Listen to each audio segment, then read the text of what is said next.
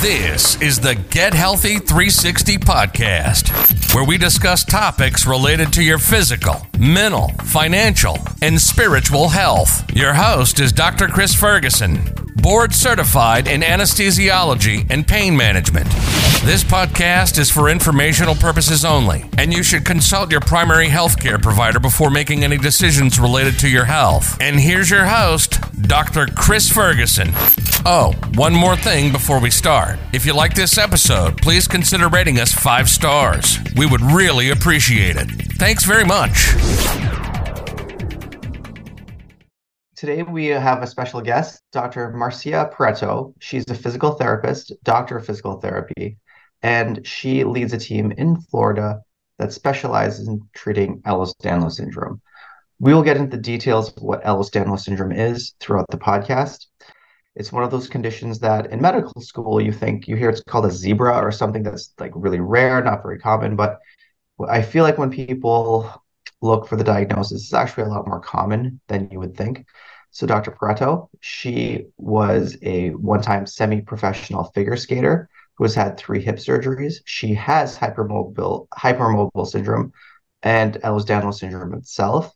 Um, she's very familiar with the pain firsthand of having hypermobile joints, subluxations, jointless di- joint dislocations, and all sorts of other systemic issues brought on by hypermobile syndrome. It's also interesting that she's a semi-professional figure skater because when I think of Ehlers-Danlos syndrome, I also I often think of little kids in sports like gymnastics, um, figure skating, like you she was in, um, or, or cheerleading, any of those sports that emphasize being really flexible because these little kids are hyper flexible and it's just they're not diagnosed with this condition. And if they were treated early they could avoid a lot of problems later on so Dr. Perretto, she's an active researcher in hypermobile Ehlers-Danlos syndrome. She partners with um, many other universities. She's a clinical instructor at Nova Southeastern University in Florida and Florida International University for the entry-level Doctor of Physical Therapy program. She's an educator, recognized public speaker, both nationally and internationally, in the areas of orthopedics, neurosciences, genetic collagen disorders, and hypermobile spectrum disorders. She is also very involved in dietary theories um, and a holistic approach to wellness. She's also certified in lymphedema treatment.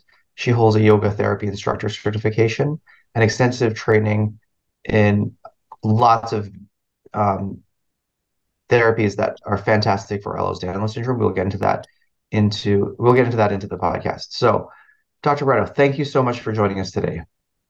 Oh, thank you for having me. It's a pleasure being here. So, what is Ehlers-Danlos syndrome? So, Ehlers-Danlos syndromes, right? It's uh, there is a, it's there are 14 different uh, connective tissue disorders that fall under that umbrella, and uh, 13 of them we actually know uh, what is the genetic cause, and they are diagnosed with genetic testing. And the most to what we seem to believe that is the most common one, which is hypermobile Ehlers-Danlos syndrome, uh, is the 14 type, which we don't uh, currently know what is the exact cause of, but they affect the connective tissue. And as we know, connective tissue is all over the body, in and out, and surrounding different types of systems digestive cardiovascular neurological etc not only the muscles not only the tendons not only the ligaments like many will believe. So um, uh, that's th- th- this condition will affect it's a multi-systemic uh, involvement whenever the patient presents with a with this diagnosis. And can you comment or expand on what I was discussing when I, I introduced you that often this diagnosis is missed, and it's often I think a lot more common than people think it is. Yes, I, I agree with you. I think it's way more common, and uh, and because of that, many will go through many and many years of uh, uh, hit or miss in terms of other diagnoses and other uh, complaints that get mixed with other possible causes. Um, so, uh, because medical school, and by medical school I mean for physicians, for nurses, for physical therapists, and any any clinician, uh, we are taught very little, if anything, about uh, this type of connective tissue disorders. And because of that, we often miss understanding the complaints that these patients are presenting because they involve so many systems of the body that often these patients even are considered to be hypochondriacs because there is so much going on at the same time. And in other times, it's just too confusing. It just doesn't make sense in what we would think uh, rationally as we learn in school. But the reality is, uh, as it's being said in, in uh, by by by another clinician in the past, if it, if you can connect the issues, think connective tissue, because it's involving the entire body and all systems. Could could involve many systems at once, even at the same time. As a as a pain physician, I will say that I, I 100% agree with you. The training in medical school is really lacking. I think I remember Ehlers-Danlos syndrome being discussed once short, like quickly in a connective tissue disorder, and that was pretty much it. And I think as far as the diagnosis, I agree with you. Typically, as a physician, you have limited time. So if someone comes in and they you say you can discuss one issue today, you can't discuss like your high blood pressure, your diabetes, your mm-hmm. a thousand other issues. But Ehlers-Danlos syndrome, I feel like, is a hard diagnosis to make unless you really sit for a lengthy amount of time and um, put all the pieces together. So you yes. said that there are 14 different subtypes. Could you yes. give a expand on that? So, um, because there are different types of uh, uh, components of the connective tissue, right? There are different the the different syndromes, the different type of Ehlers-Danlos will be affecting different types of collagens within the making of that connective tissue. And depending on which collagens or which fibers could be tenascin, could be any other fiber that could make part of that connective tissue that can actually cause different symptoms in that patient. So some patients will present with with more deformities or with way more connective tissue uh, uh, uh, weakness, and by weakness I mean a, a like a more skin fragility or more uh, symptoms. Some of them uh, might have more stretchy skin than others. It will all vary depending on the type of connective tissue component that is affected. So again, the hypermobile, we still don't understand. There are a couple theories out there uh, that are coming out. There's a lot of research happening right now, and we're hoping to have more answers in the next coming years. And then there's a specific vascular subtype that um, needs additional testing if you want to discuss that. Yes, so the vascular type is quite interesting because that's the first thing that. Uh, so there, when when a patient goes to see a clinician that is not understanding yet of the what connective tissue or what Ehlers-Danlos is, the first thing they say, "Oh, you don't have that." That's the life-threatening situation.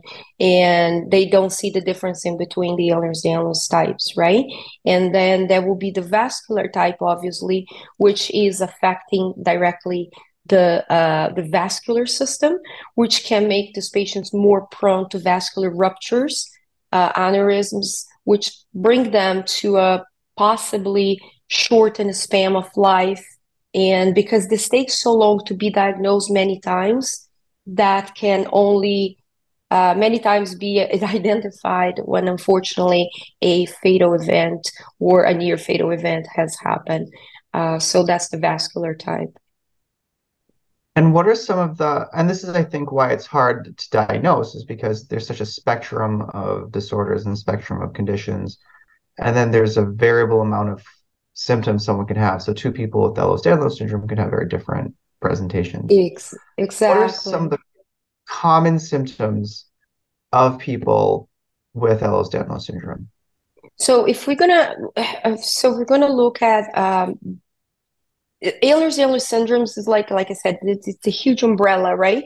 And there are different types. So uh, the biggest mark of that is the hypermobility, the joint hypermobility. So what we look at mostly, and the most common type, which we should consider possibly be the hypermobile Ehlers-Danlos syndrome, is going to be that patient that presents mostly with joint instability, joint subluxations, joint dislocations, um, generalized joint pain for long periods of time, pains that go from uh, the, the hopping pains, like I hear a lot in the office, pains that would be like, well, I woke up this morning with my knees really hurting, but all of a sudden I'm getting here now and my shoulders are really giving me a lot of trouble.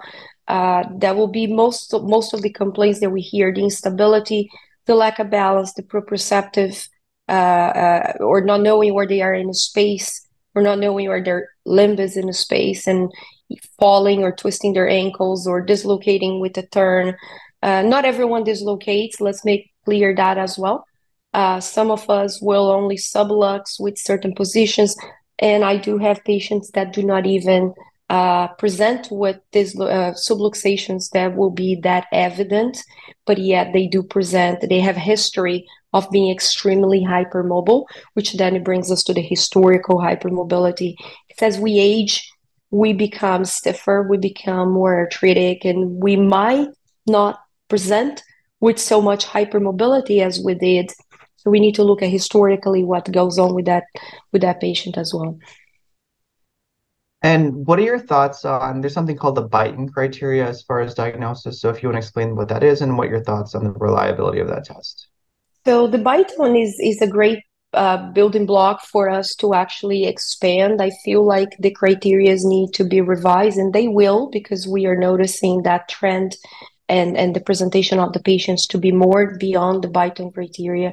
But uh, they essentially are looking at the thumbs, pinky fingers, knees, elbows, and your ability to touch the ground with your hands flat uh, without bending your knees. Uh, that is just checking specific joints.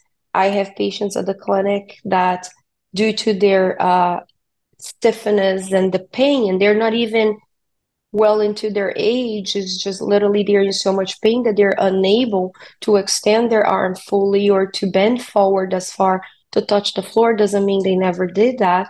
But I think uh, it's a great ground uh, building block for us to expand. But I think we need to consider other joints, and it's very important to consider other joints in the initial evaluation because, for example, the hips are not looked into, and it's one of the areas that we see the most uh, uh, being afflicted. Shoulders are another area that are mostly being afflicted by the joint hypermobility. So other than that Beighton test that looks at the mobility of the joints, how else can Ehlers-Danlos syndrome be diagnosed? So there is the 2017 criteria, right? So we look at the Beighton, and then once we look at that, we are also looking at skin quality. We're also looking at uh, dental crowding, the high palate. We're also looking at skin fragility, capillary fragility. Do they bruise easily? Do they have the little piezogenic papulas, which are little um, is the fat pad on the heels that pokes through the connective tissue uh, because there is a weakness. It's like the same principle for herniation or abdominal herniation, right? It that connective tissue, that uh, fat pad is going to herniate through the connective tissue. We're also looking at the presence of herniations, abdominal hernias, and uh, or pelvic floor um, um, issues in women that never had kids or that don't have they're not overweight and and all of a sudden they develop things like that um, pain to the joints for three or more joints for more than uh, three months. Uh, that's another marker. Uh, we we look at that there, there are many things part of the criteria but important is to follow the criteria. That's the best marker we have right now as to get closer to a a, cheat sheet or a map for proper diagnosis for those that are not familiar yet with looking at the other variances that this, this syndrome can present. And I think what makes it um, difficult to diagnose is there's such a spectrum of disorders. People often come in with coexisting conditions with the Ehlers-Danlos syndrome. Do you want to discuss some of these coexisting conditions? So yes, these patients will present uh, uh, with other symptoms. It's not only the hypermobile, and it might as well that there is that person that will be hypermobile but has no symptoms, right? You're gonna sit with them, and they're coming to the office, and they're telling you, "I might have this. I don't know if I do. I really don't have pain, but look at my shoulders, look at my knees, look at what my hips do," and that is probably the the best moment for you to get started with a some sort of precautionary work to prevent uh, as much as possible uh, joint issues that can come up. They can be come up in the future. Uh, other comorbidities that we see commonly, and but unfortunately, by the time a lot of those patients get to us in the office, is because there is already pain and other symptoms associated. So we can see these patients presenting with dysautonomia or POTS. We can see these patients present with mast cell activation syndrome, and that can make it very cloudy and very difficult to come up with a diagnosis because you're seeing the joint hypermobility, you're seeing the chronic pain, but now you have the dysautonomia, which is the autonomic nervous system that is being uh, that's acting up, as well as the mast cell acting up and causing um, symptoms that are going to overlap and in many ways magnify how that patient is feeling now. And that's that's probably the hardest to clear to figure out which one is feeding what. Can you discuss for the lay public and healthcare professionals what is dysautonomia or POTS? So the dysautonomia is uh, uh, the so the postural postural orthostatic tachycardia syndrome, right?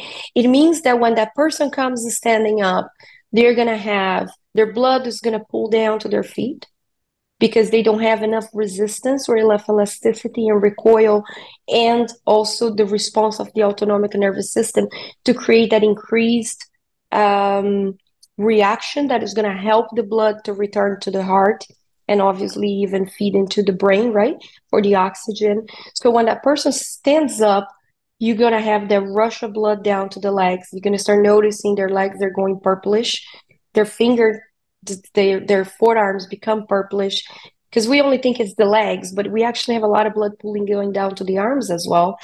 Um, with that, your heart rate has to increase to compensate, to try to make up for that lack, for that blood that's now not returning that will cause the tachycardia part. So the orthostatic means your blood rushes down to your legs. The tachycardia part means your heart rate is going to increase to try to compensate. And then obviously there will be a lot of symptoms that come with that, which could be dizziness, blackout vision, loss of balance sensation that you're almost passing out. You do not pass out, but you almost pass out. You feel like you are. You're to have sometimes to hold on to something get a bear the bearings again. Um, the brain fog that you're actually going to experience, even sitting down, doing homework, that blood is to be pooling. You might start experiencing that tachycardia out of nowhere, even thought you're not standing, but you are upright. You can also start experiencing more blood, uh, more um, uh, brain fog and difficulty concentrating, which is a huge component as well. And then how would you um, can you expand on what mast cell activation disorder is? Because uh, it seems like it's a controversial diagnosis. It is, and but because so the mast cells, what what it, it's our immune system, right? Our body is supposed to be protecting us from different things. Mast cells, their job is to help us protect the body. However, whenever you are actually in movement, whenever you are exercising, whenever you are in contact with uh, chemicals or viruses or even things that can be uh, like band-aids or anything that can cause a reaction that's that that can release certain chemicals that can be that are they have a function in your body. However, the mast cells, when they are mast activation syndrome, they actually will release in excess of what you actually needed and for no specific reason. Sometimes they're just firing away. And so we actually call it mast cells, mast cells gone haywire at the office because that's what they are doing. They're just firing and releasing all those chemicals. And that can cause a lot of problems in the body because it's going to be causing for example, some patients have intolerance to exercise just because exercise releases histamine, and that release of histamine in excess can cause a lot of downside effects and cause that patient to actually have a negative reaction to exercise, which is essentially what's going to get them better. So, knowing and understanding when you're working with a patient with mast cell activation syndrome, a patient that has POTS, and then a patient that has uh, uh, hypermobile syndrome or EDS, which is we call the trifecta, you need to understand how to manage and dose all those exercises and activities and educate the patient in being in contact with the different things so they can actually have a better quality of life. Okay, so mast cell activation disorder, is this a new diagnosis? Is it an old diagnosis? Because it seems mm. like that's mm. not a common thing that people know about. It's not a new diagnosis. It's definitely not common. And it's definitely not looked up enough. Uh, there, there's also interesting things because we don't see many patients testing uh, positive, but yet having reactions. So we don't understand where those fit in correctly yet. Um, can so are there specific genetic tests for Ehlers-Danlos syndrome, and how re- reliable are those tests? For Ehlers-Danlos syndrome specifically, so if we are looking at the other 13 subtypes that actually have a genetically marked a genetic marker now, those are done through genetics, obviously. Uh, but for the hypermobile Ehlers-Danlos syndrome is actually uh, uh, it's actually a clinical diagnosis. It's actually physical examination comparison with the criteria looking at that individual for the presence of any other diagnosis that could coexist. And that's how the diagnosis is done. Obviously, if there are things that might be suggestive of possible uh, uh, other type of connective tissue disorder that needs to be ruled out as well. And it's important that is if that patient presents with any signs that can su- uh, suggest the presence of something else. I do have patients with mixed connective tissue. I do have patients with classical Ehlers-Danlos syndrome. I have patients with vascular. So that that's the importance of ruling out or doing a genetic testing. So can it be inherited, and can you have, um, if you have it, do you think your family member should be tested? So one of the criteria is definitely that you have immediate family member that will uh, present with uh, the hypermobile Ehlers-Danlos syndrome. Uh, but and if it doesn't present, then it needs to be investigated. Um, usually, uh, we see this being more common in women, obviously, and we always see this that there is a family member. Like in my family, it it tracks from my grandfather to my mother to myself, which I uh, nicely enough has have gifted to my daughter. So it, it, it has a sequence you can actually pinpoint that sequence. and then this is public. It's on your website. So you're a specialist physical therapist. That's you're a, you're a physical therapist with a lot of training, specialized in Ehlers-Danlos syndrome, and you have Ehlers-Danlos syndrome. So can you comment on um, specific treatments, specifically medications for Ehlers-Danlos syndrome? So what do we see so the treatment is, is essentially done based on the presentation of that patient. Obviously, patients that have dysautonomia, they might be on beta blockers, they might be on volume expanding drugs. Patients with mast cell activation syndrome might be on cromolyn, might be on different drugs that will assist with controlling the reactions. However, in general, the treatment is actually about exercising, about strengthening your body, about building the tissue again with a very careful approach so you don't actually flare and cause more microtrauma. You got to remember, we're looking at a tissue that is more delicate in nature because it is a felty fiber.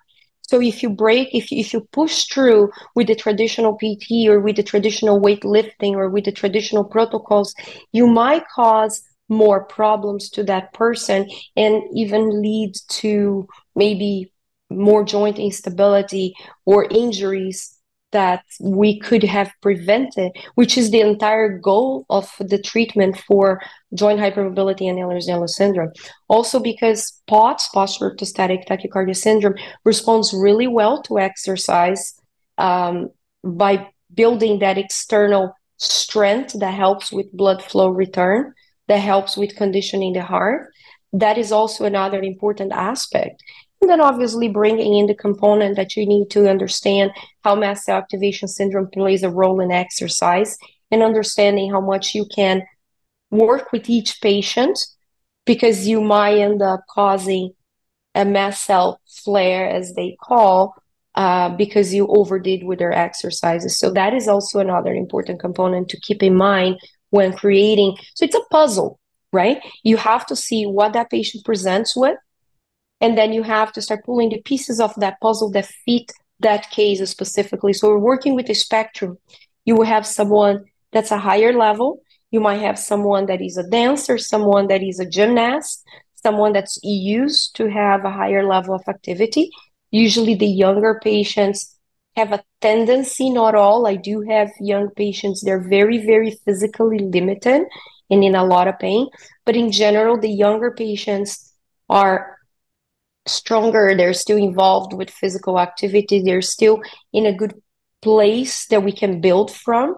But then as we get older and we experience more and more symptoms, we become weaker as we pass our 30s we start even losing now muscle tissue and then that is going to be even more complicated it doesn't mean it doesn't happen uh, I, I i've been there on where i was uh, disabled at a point because of the symptoms and now i am actually extremely physically active and exercise five six days a week have the stamina have the the the ability to do all that. So it's a it builds it took me 12 years to get what i am and you have to slowly build that and each person has their own tolerance level their own severity of symptoms so all that needs to be taken into consideration um, so i'm a pain physician so i've seen some patients with ehlers-danlos syndrome do really well with um, sometimes something called a spinal cord stimulator because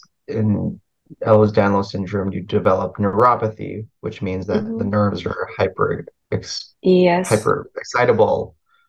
Um, do you have any thoughts on that therapy? So I have seen patients respond well. I agree with you. Some patients will do quite well.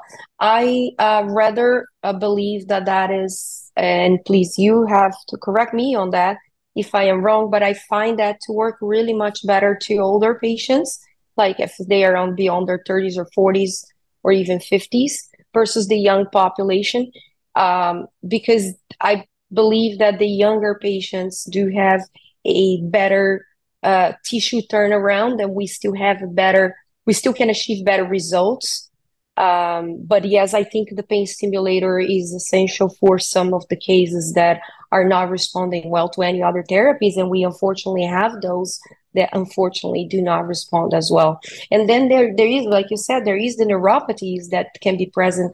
There is a, nutcracker syndrome, which is a, uh, an issue with the arcuate ligament uh, compressing um, the veins in the abdomen. And we also have chronic pelvic pain. There is a lot of other diagnoses that can exist with it, and we need to know where we where medication has a limit and where we have to enter with a pain stimulator or anything else. So I think there's a place for everything. The thing that I think that I have to I keep in mind when I work with the physical therapist who's been receiving someone with Ehlers-Danlos syndrome is um, there's also issues with wound healing when it comes yes. to surgery. So, uh, and I'll ask you to expand on this in a second, but um, when speaking with an ophthalmology friend of mine who does, say, LASIK surgery, he he did notice that whenever he has an Ehlers-Danlos syndrome patient, um, sometimes they don't do well with LASIK surgery because you have to cut the flap in the eye and then modify it, and then yes, it's a reattach. So his thought was you should really caution people with Ehlers-Danlos syndrome if they're thinking of LASIK surgery. Even for the surgery I would do, like with the spinal cord stimulator, I agree with you. Older patients tend to do better than younger patients. I would say the mainstay of therapy is physical therapy, especially with an experienced physical therapist.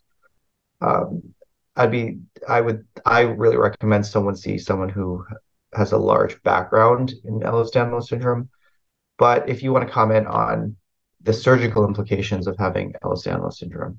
Yeah, I, I, see that a lot at the office. There's multiple patients uh, that we either receive right after surgery, or we actually have to.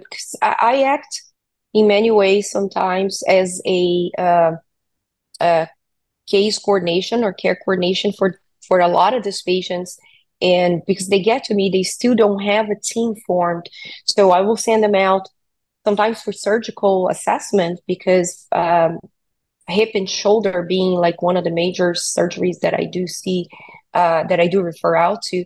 But yes, uh, classical patient, classical Ehlers-Danlos syndrome is probably the one that I see having the most issues with healing, wound healing. The skin is just very, very delicate. But I do have uh, some hypermobile Ehlers-Danlos patients where they went through the normal three-week before stitch removal, and as soon as it was removed, the whole wound has opened. And and it is possible that that happens. They do heal slowly. Even if they look to be healed as soon as that skin got they got in the pool because it's part of their protocol or that the skin got a little macerated and that the whole thing just opens up because it is a tissue that is more delicate.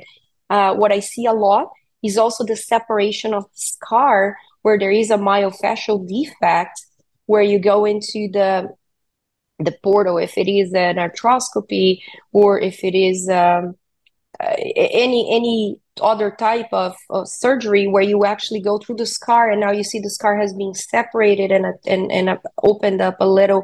It's that thin layer of paper that seems like to be connecting the two ends, and then you put your finger and you palpate and you notice that there is a a superficial myofascia gap in there and then you can actually deep into the muscle through that area because the myofascia has opened up.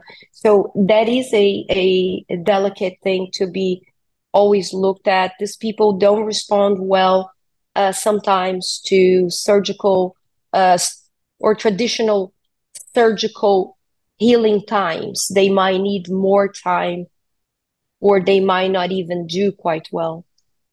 I have noticed that this the patients that I've had have done better, but I've had a, a slightly modified approach where it's not the normal closure. It's this it's a lot more sutures that are really close together and not just one or two layers. It's multiple layers so that those skin tissue layers are really well approximated um, with a lot more support than a typical patient. Yeah, I have seen I have seen that uh, with some the surgeons I work with are surgeons that are used to work with Ehlers-Danlos patients now, and I think, and unfortunately, that's how a lot of us are learning is to trial and error. So we see, mm-hmm. oops, this, I have had this many patients, and all of them seem to have this behavior of the scars. So let me throw in some more stitches. Another thing that I like to do is have them keep with the sterile strips a little longer than the what we would normally do when we remove a stitch, right? Because we just want to really keep that skin approximation as much as possible to prevent that from opening. And um, so you specialize in this these conditions. Um, how is your approach to physical therapy with these patients, say, different than the traditional physical therapy? So, to begin with, the evaluation or, or the initial visit is the two hour long visit. And sometimes I even go over a little bit because it's just so much to learn from each one of them. The, I, I, I consider that the biggest part of a understanding your patient is understanding their medical history. And not only even the medical, but their history, right? Tell me how it was when you were growing up. Tell me how difficult it was for you to participate in activities with other children. Does your mom share anything with you? What do you remember? Um, how it has been in a school. When did you first? What What was the trigger? I'm very interested in what was the trigger.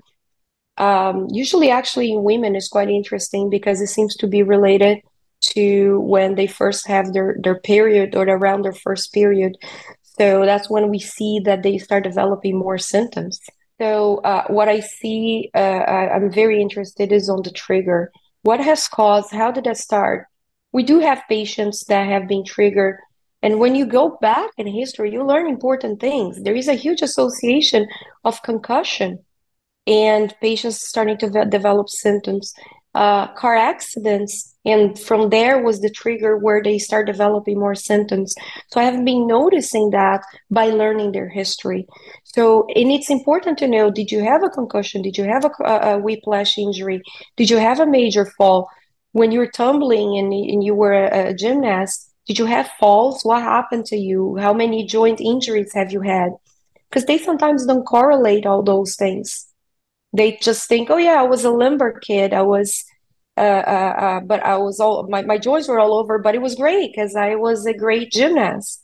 And then all of a sudden, the symptoms started to evolve and appear. So it's important. I do a two hour intake where we sit down. Just my intake itself prior to the t- the, the exam is a very very long and detailed questionnaire they need to go through. I prepare for each case so I understand the patient that's coming in and sitting in front of me. We will look into all the physical complaints, but also the emotional, the digestive. This, you know, there's a whole psychological component at this point. They have gone back and forth with too many clinicians that unfortunately did not understand, and they unfortunately get frustrated. Which I try to educate them, like we are all learning. This is a whole learning curve for all medical professionals and patients alike. But they are in pain and they have been frustrated. And uh, so we sit down and we have a long talk about all these things. I really want to learn what is happening, what systems are being affected, so I can find out if there is anyone that need they need to be referred to to give me support on that care. It's important that they have the proper nutrition. It's important that we understand how the dysautonomia and how the or the POTS and the uh, EDS and the mast cell affect your digestive system. It's important to understand do you have any metabolic disorders that have not been ruled out that need to be sent back to geneticists? Um, do we need to have a um, neurologist because you're presenting with symptoms that are potentially neurological symptoms that need that could be addressed and treated. So it that, just there, it's a whole two hour at least. We go through a physical examination where we do a computerized assessment of movement. So at that assessment, we actually get to see how the body is moving in a space, and we get to pinpoint what are the muscles they're actually not firing and firing correctly. Uh, we go through a palpation part of where we figure out where the myofascial restrictions are and what are the uh, points of pain, where the restrictions they're presented, and how we're going to be addressing that. Because it's not only exercise, uh, strength is just one small component of it, but this is a whole person. This this whole person needs to be addressed as a whole person. It's not a joint, and that's where, unfortunately, uh, because of this, the way that the system and the insurance system approaches, you have to choose a joint, you have to choose a body part. And it's hard when you have EDS. Being a patient myself, you tell me pick a body part. My joke is that I circle the entire body. It's it's a part. It's a whole part of it because I can't separate my left shoulder from my right hip from my left knee because they're all equally bothering me and limiting my ability to function on my day to day. So once we put it all together, then we I draw the plan of care and I pull the components we're gonna need for that. I think you um, hit on some really important topics. I think you you got into often with Ehlers-Danlos syndrome, patients are very frustrated with their medical care. Exactly like you said, they'll go see a physician or they'll see a healthcare provider and they'll say pick a spot, but then they'll circle the entire body, which is somewhat and often very challenging to work with. This leads to a lot of frustration and often a lot of anger at the healthcare system, which then leads to mm-hmm. a contentious relationship with people who are trying to help them, which then leads to a lot of animosity, and that typically does not go well. Um, do you have suggestions for people with Ehlers-Danlos syndrome on how to navigate the healthcare system? So I think one thing that happens to us, and I, I will say that because I went through the whole process being disabled, frustrated, trying to figure out my own diagnosis, right? And then trying to navigate, okay, who do I need? And I had the knowledge and I still felt frustrated. I had the knowledge to who I should be looking for for each of my complaints. I still felt frustrated because um, we just want to feel better as patients, as humans. We're not made to have pain. We want to get better. And and unfortunately, the way the system works nowadays, we only have as clinicians, we only have so much time. We have the great will to try to help someone, but because these patients are coming so frustrated sometimes and they want to share so much with us at once to make a case at this point which is not necessary but sometimes they are in, in because of many things that have happened in their lives they now feel like they have to make a case and they already come in a defensive and we are humans and we try we we, we then gonna end up trying to defend ourselves because we're trying to help. So I think the biggest way that we get help from a medical professional is being open that that medical professional is doing the best they can with what they have in their hands at that moment and that they are truly willing to help. However they might not have the tools that they need to be able to help you. And not everyone is going to be at that point of being able to help us at all times. And that's when we just you know, I, I believe that we should be grateful to everyone that comes into our lives that can give us one piece of information, even if it is, I'm not the right person to help you. But at least we know that we can move on and look for someone else. If we go to that one profession and say, listen, I don't know how to help you, but I think I can send you to this other person. This is already a huge help. It's already pointing out the right path and the right uh, uh, the right way to go. Um, I do believe, though, that as clinic clinicians, that our job is to at least try to understand a little bit. And we know that even if we know a lot about or we believe, I like to think I fail, I fail forward and maybe fail a little less than someone else. But I also fail. We are humans, we are learning, and who knows in 10 years from now what we're going to know about this diagnosis. But just being able to give one piece of information, even if it is guiding them to someone else, is already a, I think it's already a positive. So if we go open as patients, if we just go knowing that not everyone is going to be able to help us, but um, just not being on the defensive, it will probably have, we're going to probably receive more help and more assistance and more guidance than going in in a defensive mode. I think that's very good advice. You talked about Ehlers Danlos syndrome and the implications on your life and family, and typically it's women that are being diagnosed with Ehlers-Danlos syndrome. What's that impact on your ability to say have children, and then if you have it, if you've passed it on to your children, what are your thoughts on that? So it is a dominant characteristic, right? So it means that the likelihood that we give to our next or to our child is is really really huge, right?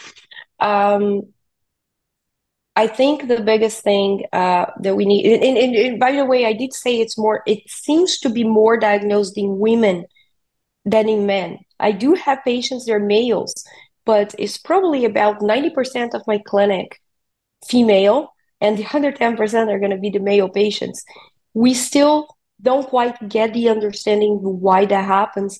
It could be related to hormones, which seems we have noticed progesterone, estrogen playing relaxing on pregnancy, having a huge role on joint hypermobility and joint hyperflexibility on the connective tissue in general, while testosterone makes the majority of men are very very tighter and firmer and more muscle mass. So i think might be that the route the reasoning behind uh, it's beyond my my scope but sounds like that could possibly be the reasoning behind why women are most most commonly diagnosed women are also more verbal and look more for care i think that's part of as well women are going to seek for health care more often than than uh, a greater majority of men. Now, uh, passing on to your children. Um, unfortunately, I like I said, I, I gave it to my daughter. Uh, what I have noticed, it seems like as it goes through the different generations, seems like the symptoms become a little louder and a little more intense as I see many parents or many moms and grandmas n- not having so many problems as the children that they are bringing into my office now. And again, this is very subjective. This is just an observation in my office. Could be just be the population I work with, but I have noticed that now there are complications in certain cases and have children. I had a lot of the complications during delivery, hence I only had one child, and I chose not to continue because it was a, um, a risk pregnancy. Um, I did develop a lot of the issues, and I almost end up passing on my delivery. That's how complex it was. Uh, but I have patients with four, five, six children that they've been told they were made to have babies, which I was told too. But I was like, I don't think I, I, I agree on that one. But they had easy labors. They deliver four, five, six kids, and obviously now they do have pelvic floor issues and things like that. But the delivery was flawless. It was great. So, are there what are the precautions someone can take, or what are some of the things they can do um, in conjunction with a physical therapist, ideally, to help minimize the symptoms of Ehlers-Danlos syndrome? So it's not only physical therapy, right? It is physical therapy is a small part. Physical therapy is where you address a major diagnosis or a major joint problem or a major weakness that needs to be addressed. But this is all about lifestyle. This is about how you eat, uh, you have to avoid certain things that can be damaging to the tissue, that can cause tissue inflammation, that can cause uh, issues with your digestion. You have to ha- maintain a physical activity level that will help you stay strong on your day to day because um, it's not just about getting the PT, then you got better, then you got home and you go from the couch to your computer or to your school or to your job uh, position where you sit. Maybe you have a stand up desk, you stand a little, but you're not maintaining your body healthy. It's important that you do keep a healthy nutrition, um, supplementation, physical activity, that you have a good socialization because the mental, the psychological aspect is huge. Meditation, um, to to help you with symptoms because we do build a lot of anxiety. We don't know what is coming next, right?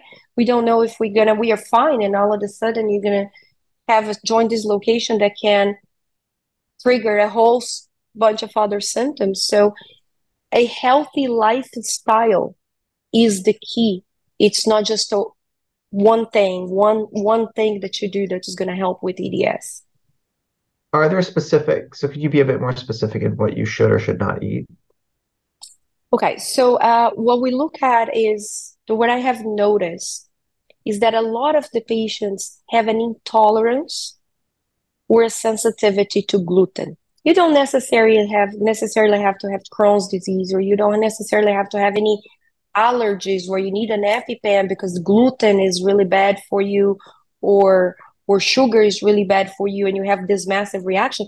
It could be that intolerance where if you actually eat too much of that on repeated basis is where you're going to start building chronic joint pain and experience more muscle pain. So avoiding to an extent is really really important minimizing just you know you don't have to have bread every day Maybe you have it once a week, maybe you have it twice a week, but you don't need a loaf of bread. You might choose a slice. Uh, quality of what you're putting in your body is very important. Not everything needs to be organic, but it needs to be healthy, minimally processed. So I usually tell my patients minimize or eliminate gluten if you can. I I personally have I don't have any gluten sensitivities or intolerances that flagged in any blood work um, or genetic testing or anything for the sake. But I every time I eat a pizza, I know I had a pizza. My body will talk to me because I'm to swell up. I will have joint pain. Um, it is marked, next day is marked that I, I know I had that pizza. Uh, dairy is, is on the fence. It can cause inflammation, cannot cause inflammation. But what we look at is that some patients do respond in a negative way to dairy. They do develop bloating. They do because it's not only the lactose; it could be the protein in in, in it. It could be processing of that dairy, right? There is a lot of processing going on until that milk gets to your table. So that processing, what was present in it, that could be triggering you. So sugar, that donut, unfortunately, is sugar is inflammatory in nature as well as it is uh, gluten. Uh, sim- simple sugars, the donuts, a candies, these are things that are going to exacerbate your digestive system.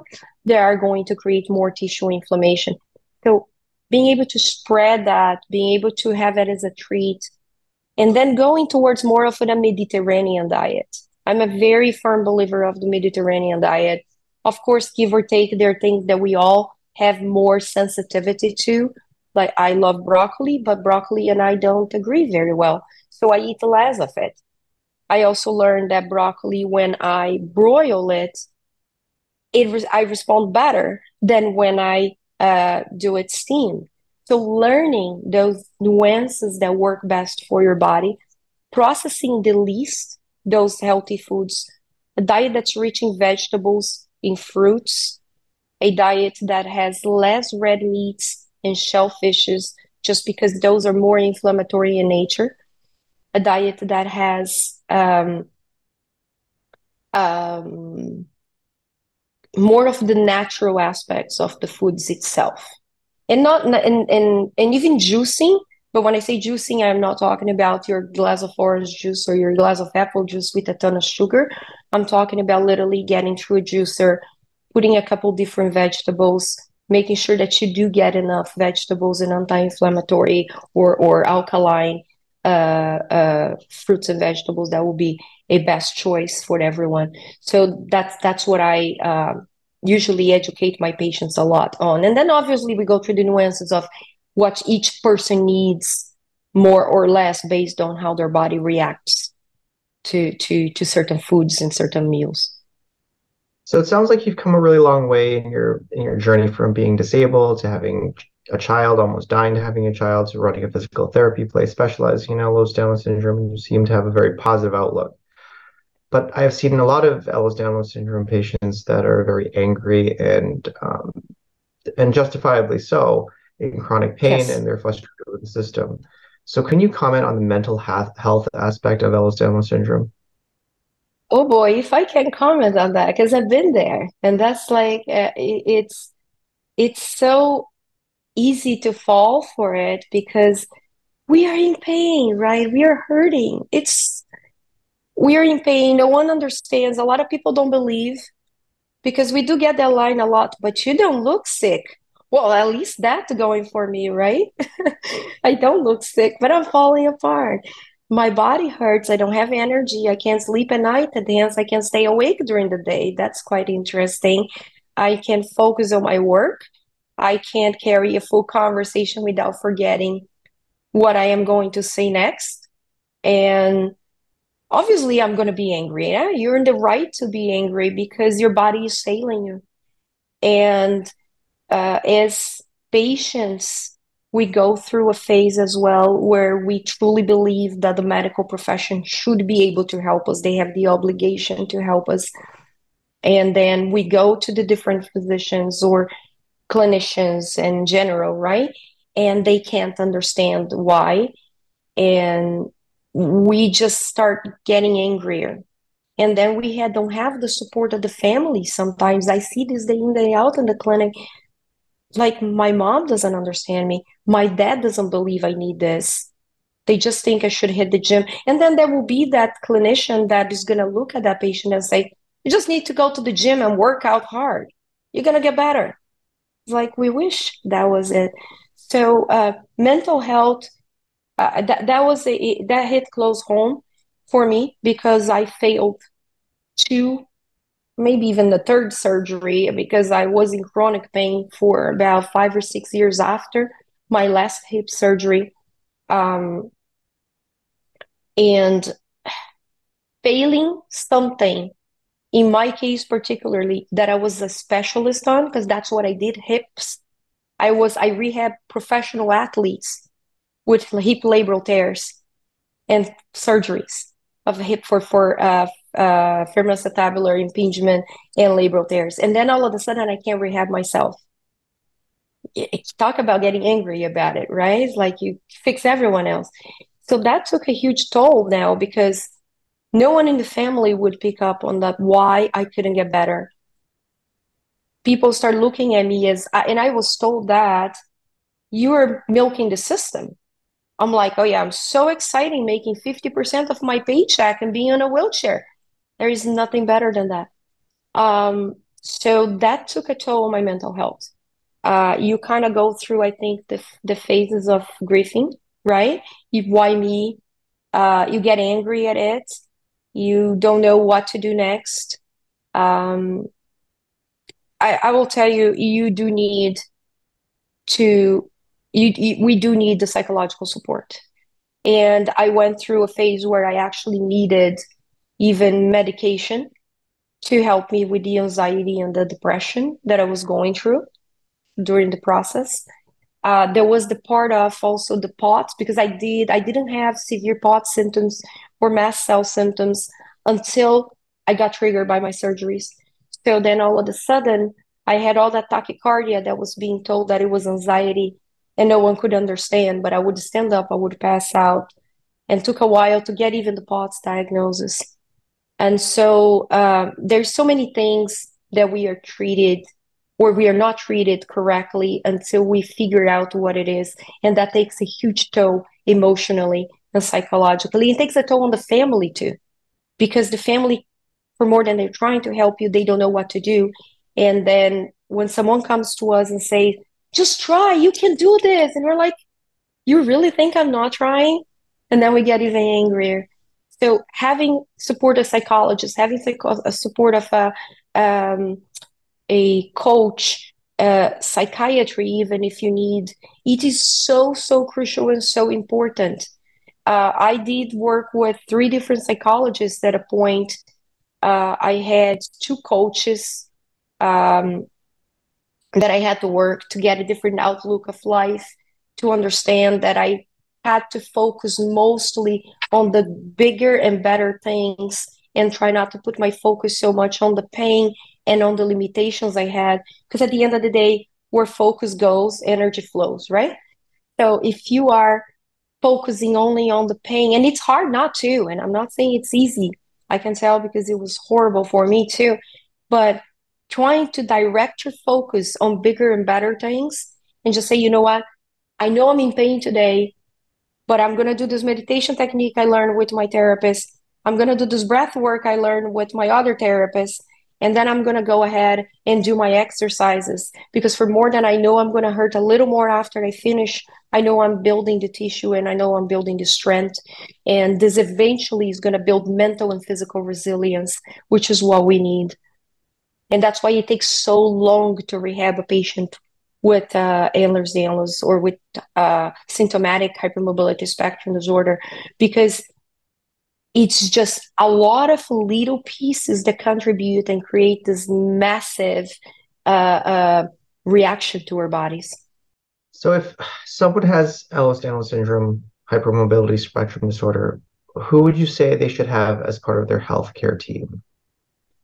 So, we every patient needs a good clinician that is doing the care coordination. And by care coordination, I mean that clinician that is going to tell them, okay, let me see uh, which physicians have you seen? Which symptoms you're presenting? Where do we need to send you next? What further testing we need? And what clinicians need to be in our corner permanently to continue to address whatever that issue is that is a one. Then you have to find out okay that patient with the that cervical problem right? Cervical pain. Is that cervical pain coming from POTS? From from it's called coat hanger syndrome. Is that coming from that? Is that coming because there is cervical hypermobility? Is there craniocervical instability? Do we need to rule all that? Do we need neuro? We need um, uh, electrophysiology cardiology in the game right? So most of the eds patients will go through a battery of tests and different specialties so we can filter what needs to be followed what doesn't need to be followed. It's okay. Maybe in a two three year you go back so we make sure everything is good. And then for the ones that they need to keep follow-ups with it needs to be for example the, the greater majority i see at the office is being followed by cardiology electrophysiology because of POTS they do have neuroimmunology or immunologists that is helping with the ed with the mast cell activation syndrome some of them will have pelvic health spe- specialized therapists. Some of them will have a specialist gynecology that understands the complications of pelvic pain. Um, so we have to have them regularly going there for whatever it is that is necessary to help us. As physical therapists, uh, we need the support of the medical, the physicians, to maintain that patient medicated correctly so we can do our job better which is uh, sometimes uh, medication is not the first choice. Sometimes they say, well, let's just try exercising and see how you get. And sometimes you don't get good results with PT only because the pain is just so beyond what that person can tolerate. So they can't exercise because it's just too much pain. So we need we need a primary care physician or anyone that's going to do care coordination. We need a neurologist that could be addressing any sort of neuropathic pain. We might need a spine specialist because there is a scoliosis and that scoliosis is symptomatic. Now we need pain management, right? If they have um, uh, any sort of uh, neuropathic pain, it's when you jump in and you do your magic to help us to be able to work with that patient. Uh, a, a gastro is huge because that patient is not digesting well and that patient is not absorbing well what they're eating, there is no building blocks for me to work on. If I don't have if my my my patients don't have enough nutrition, there is no muscle nourishment for me to build on. So that is another part as well. Sometimes we bring a neuro uh, orthodontist in the game because there is a such huge correlation of temporomandibular joint and the craniocervical area. So we need to send them there and, and have it cleared. Um, many patients need to be ruled out for craniocervical instability, flexion, extension, and rotation. I have patients that were ruled out completely, and then when we did a, a angio 3D scan to their neck, because they were not getting better, their symptoms were so specific. Then back to a specialist. We had a 3D CT scan with the angiopath, and we found out that there was like massive rotations due to the hypermobility of the cervical spine that were compressing jugular vein, you're compressing uh, carotid artery during certain neck movements. And then obviously you're trying to rehab them and you're getting them to move and you're compressing and causing them to pass out in the middle of the PT session even. So it's it's a big team that needs to be involved in this. So if someone is the US is a large place, the world is a large place. Um, do you have resources that people can look into, or how does someone navigate this? So, initially, uh, when we do the evaluation, obviously, we do provide the patients there in the office. Oh, I mean, like, the resources. But, no, no, yeah, that that's what I was oh, going okay. to next. Yeah, okay. but for those that are not in Florida, uh, what I do is I, I, do I have a Twitter account. I have a, a very very active Instagram account. What I pride myself of putting a ton of education in it because it's very important that we educate. Um, I'm just in the process of starting now a, a, a Q&A once a month where people are going to be able to just hop in and talk to me and ask questions. Uh, we're publishing, we publish blogs regularly. There is a um, uh, my website is very rich in information as well. Um, my Facebook page is very rich in information as well. Um, I'm in the process of contributing now with other healthcare providers to create materials uh, with uh, the Dysautonomia International. We're talking about creating uh, education uh, for um, clinicians as well, not only patients, uh, working with uh, Pilates instructors through the Polestar Pilates to educate those instructors uh, so they now can work with clients with hypermobility and then specifically education for clients themselves so they understand their own limitations and what they should modify so they don't get injured. And then obviously like i said the instagram account is rich in the diagnosis aspect of it and what to do and who to look for um, in order to get a little more clarity on this diagnosis that yet needs to be more understood Great. And in the show notes, we'll have all of the um, all of your social media accounts you want to share so people can follow you. It's a two-part question. Are there any specific things you want patients to know about Ehlers-Danlos syndrome that I haven't asked? And and then if you want to leave a message to clinicians about Ehlers-Danlos syndrome. So for patients, I, I think the biggest message here is do not give up.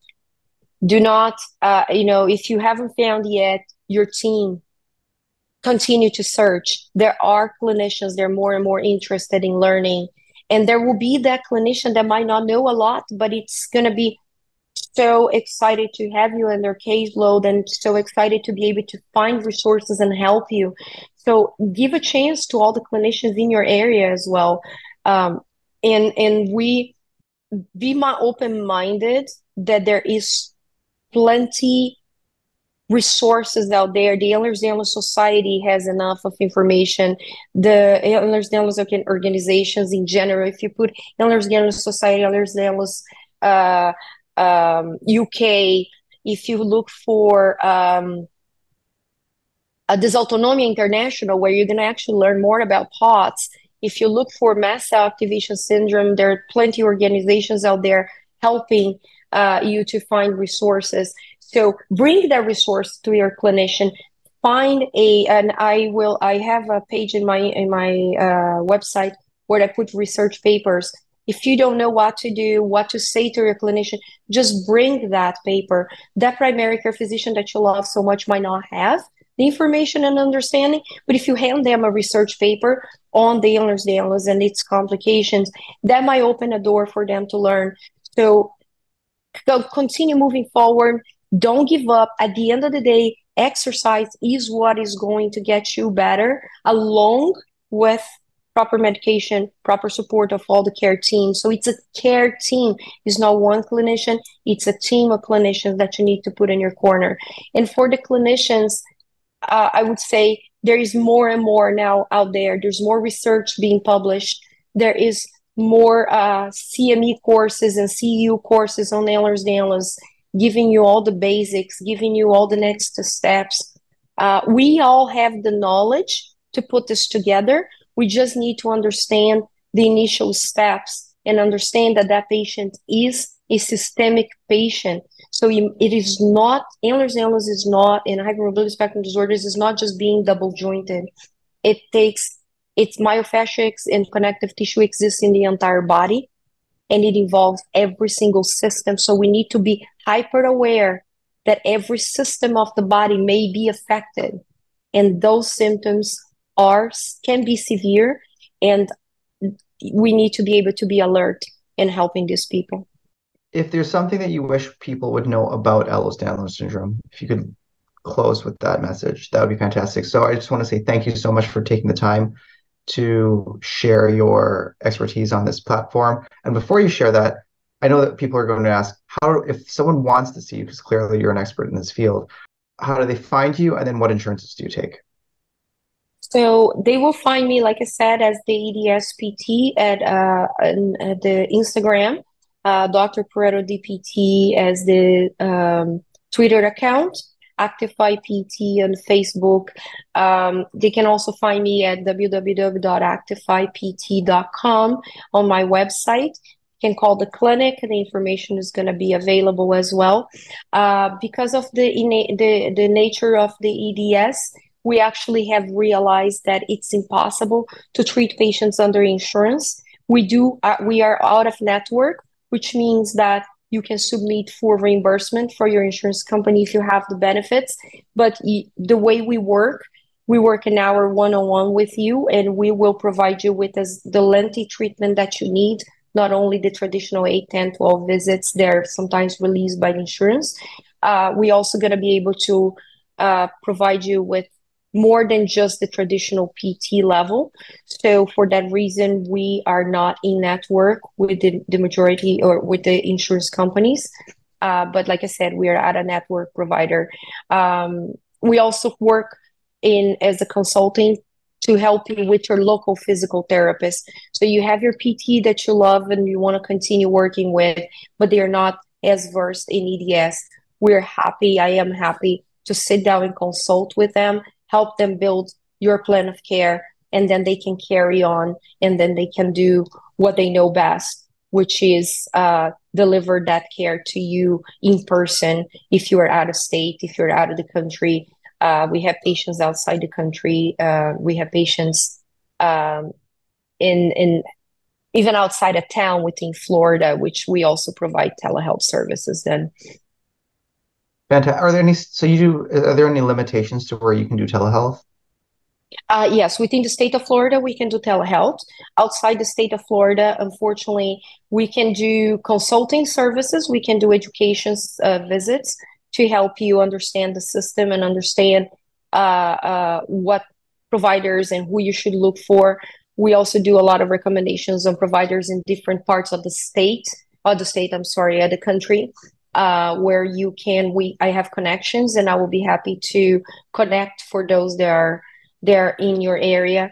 Um, and uh, but yeah, unfortunately, either in, if you're out of state, you can travel to Florida. We have an intensive program where you spend two weeks with us, and we're gonna create a whole plan of care, and then we transition your care as well to your clinician. That's another option but within the for telehealth itself, it's only within the state of Florida. Perfect. So again, thank you so much for taking the time for this podcast. Very educational. I learned a lot. And what are your closing thoughts about Ehlers-Danlos syndrome? I think Ehlers-Danlos syndrome, uh, or, or, specifically the hypermobility spectrum disorders, need to be uh, better studied, which we are working. We're all working on that, and needs to be put more attention from the clinical uh, from the clinician standpoint uh, we are all in process of learning but i think once we get a better understanding and we understand that we need to address this patient as a whole as a whole person as a whole system and not pieces we'll be helping a lot more people. Uh, i think there is a great ability to provide to, to allow this population to have better quality of life. And there are enough resources out there not only as education resources but there are different gadgets different uh, sorts of supports and support groups and um, uh, uh, different gadgets in general that we can actually once we understand and learn how we can apply to those patients we're going to be helping a lot. So learning put yourself out there learn look for res- for for resources to give to your patient. I think that is that is going to be the most the best we can do to help these people to have a much better quality of life. Perfect. Dr Perretto thank you so much for the podcast interview thank you thank you for having me thank you for listening if you enjoyed this podcast please subscribe and visit the get healthy 360 facebook page we are always looking for feedback and new story ideas. Thanks again, and see you next time.